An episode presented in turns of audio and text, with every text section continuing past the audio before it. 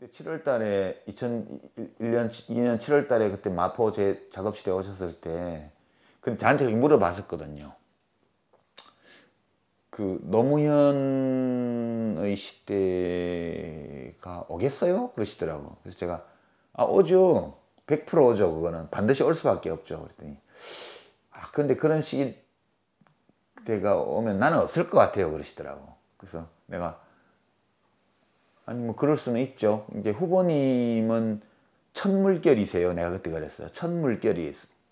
그러니까 파, 새로운 조류가 밀려오는데 그 첫 파도에 올라타신 분 같아요. 제가 보기에는. 근데 이 첫 파도가 가려고 하는 곳까지 바로 갈 수도 있지만 이 첫 파도가 못 가고 그 다음 파도가 오고 그 다음 파도가 와서 계속 파도들이 밀려와서 여러 차례 밀려와서 거기 갈 수는 있겠죠. 그러니까 그런 면에서 보면 새로운 시대 정신과 새로운 변화, 새로운 문화를 이제 체현하고 있으시기 때문에 첫, 첫 파도 머리와 같은 분이세요. 후보님은. 근데 가, 가시고 싶은 데까지 못 가실 수도 있죠. 근데 언젠가는 사람들이 거기까지 갈 거예요. 근데 그렇게 되기만 하면요, 뭐 후보님이 거기 계시든 안 계시든 뭐 상관이 있나요? 제가 그랬거든요. 그랬더니 그때 또 하긴 그래요. 뭐 내가 뭐 그런 시, 세상이 되기만 하면 되지만 내가 꼭 거기 있어야 되는 건 아니니까 그 내가 너무 냉정하게 말을 했다는 후회를 나중에 좀 했는데 근데 이제 그렇게 말씀드려도 하나도 서운하게 생각하지 않을 뿐이라는 걸 알기 때문에 제가 그렇게 말씀드린 건데 그랬던 것 같아요. 너무 좀 앞서 나간 것 같아요. 아니, 앞서 나갔다는 표현보다 그 노무현이라는 이 사람의 존재 그 자체, 그분이 가지고 있는 그 모든 것들의 총합으로서의 한 인간, 정치인으로서요. 이게 받아들일 수 없는 풍토예요, 우리가. 대통령이 될 수 없어요, 그 캐릭터로는. 근데 됐잖아요. 그래서 굉장히 힘들었던 거예요. 굉장히 힘들었고, 마치 좋은 결과를 못 낸 것 같은 그런 시선을 받는 거고, 사람들이 이해를 못하는 면도 많아요. 왜 저러는지. 음, 그래서 노 대통령 자신이 너무 앞서간 건 아니에요. 그분은 대중과 함께 가려고 계속 노력했던 분이고, 근데 그분의 이 가지고 있는 모든 것의 총합으로서의 정치인 노무현, 이 존재 그 자체가 너무 앞서 있는 존재였어요, 제 생각에는. 그, 그러니까 참 묘한 건, 묘한 아이러니인데, 앞서 가려고 했던 건 아니에요. 그냥 성정대로 사신 거예요. 근데 그, 그 모든 성정들이 이 시대의 다수가 가지고 있는 통념이라든가 가치관, 문화 양식에 비하면 너무 새로웠던 거지. 그런 게 있어요. 네, 그랬던 것 같아. 뭐더 하시는 말씀 있으세요? 드리고 싶은 말씀이요.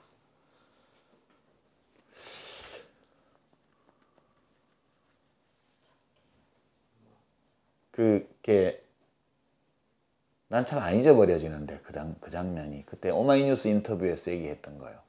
그 노동위원회에서 이렇게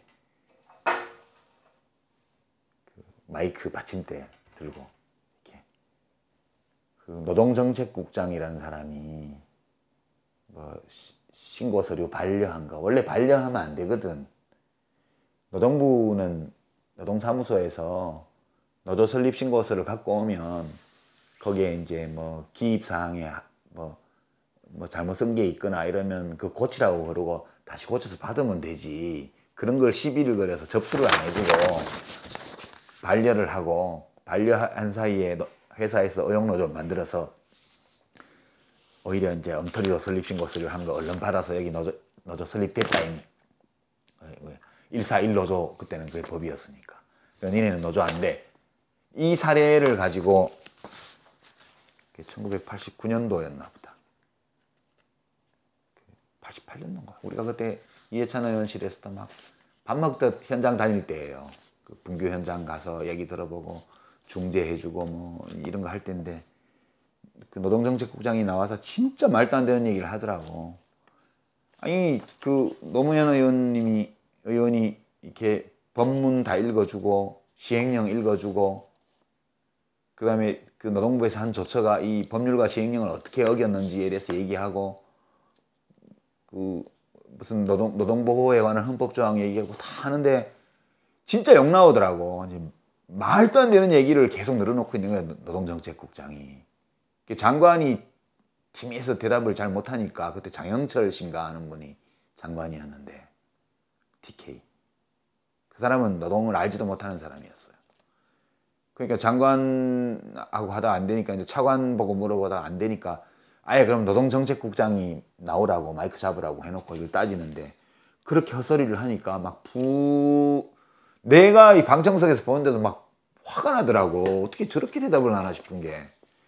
그게 마이크를 이렇게 들고 있는데 이게 너무 분해서 이게 손을 떠시는 거라 그러니까 이 받침대가 탁, 책상에 탁자에 올려가지고 덜덜덜덜덜덜덜 소리가 계속 나는 거야 이렇게. 이걸 자꾸 말씀을 하시는 동안에 어, 우리가 이제 뒤에서 방청석이었던 좁았어요. 국회 방청석이. 우리가 가니까 보좌관들이 방청할 수 있는 의자를 처음에는 안 주더라고 아예. 그 사무처하고 싸워가지고 우리가 이제 보좌관들이 앉을 수 있는 데를 확보를 하고 그 회의장 안에는 못 들어갈 때예요 그때는. 네. 그러면 이제 우리가 가서 쪽지로 서서 직원한테 주면 직원이 의원한테 전달하면 의원이 밖에 나가 소회의실에서 만나가지고 또 들어가고 이렇게 할 때예요 그때가 호랑이 밤, 담배 먹던 시절이지. 덜덜덜덜덜덜. 우리 보고 있는데 저거 집어 던지면 어떡하지? 그 걱정밖에 안 되는 거야, 이거. 금방 집어 던질 것 같은 기세였어요. 그러다가 이제 막 이해찬 의원, 이상소 의원 다 걱정스러운 눈빛으로 성격이 보통 아닌 분인데 혹시라도 이거 집어 던지면 어떡하지? 그런 것 때문에. 그 나중에 서, 서류를 팍 집어 던지시더라고. 사람한테 던진 거네요. 그 자리에. 명패 패대기 치듯이.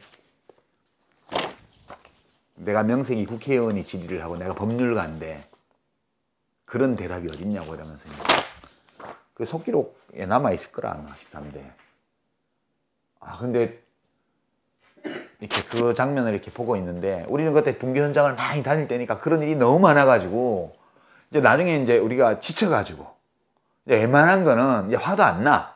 너무 많은 일들이 그 비슷한 일들이 벌어질 때였기 때문에. 근데 아, 그걸 보면서 이 마음이 쫙 전해져 오는 거라.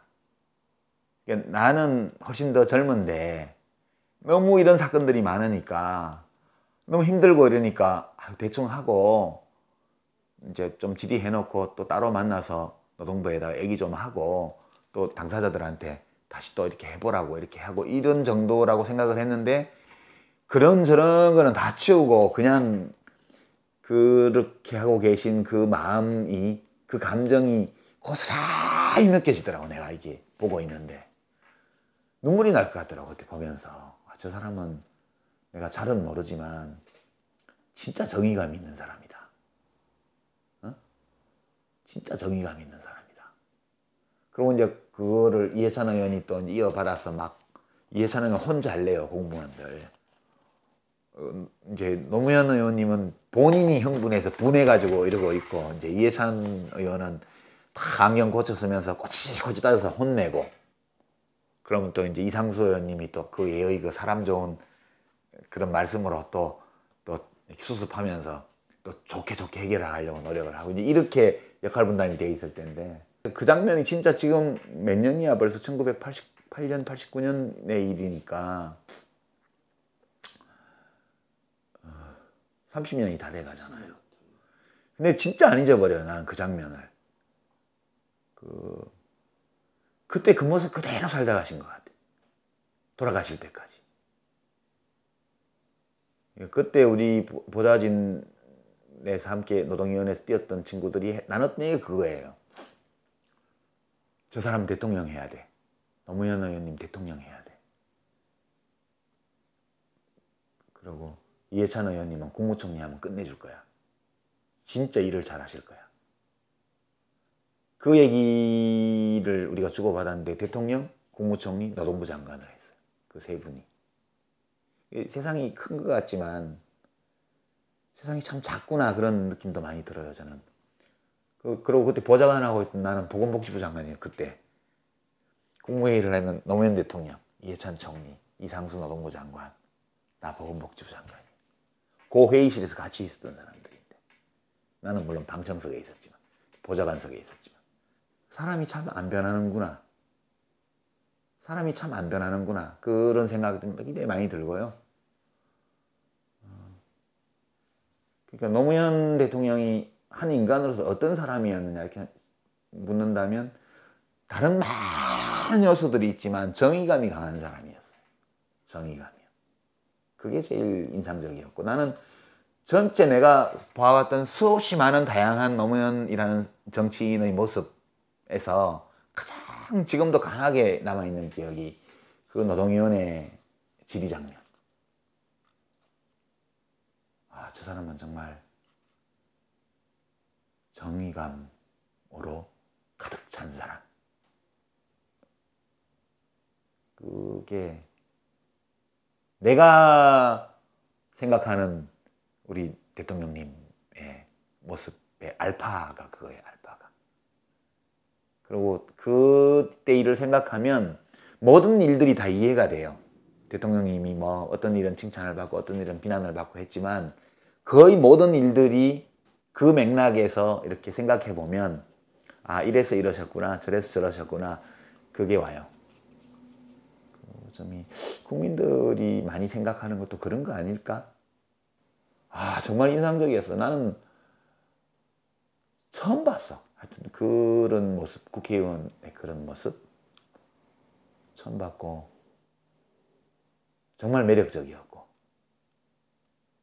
우리가 다 갖고 있지만 잘 표현하지 못하는 그런 감정이잖아요. 그게 그게 참 그게 한 장면 같아. 한 장면을 꼽는다면 참 젊을 때였고 뜨거울 때였겠네요. 네. 그게 아마 그런 모습 때문에 사람들이 많이 반했을 거예요.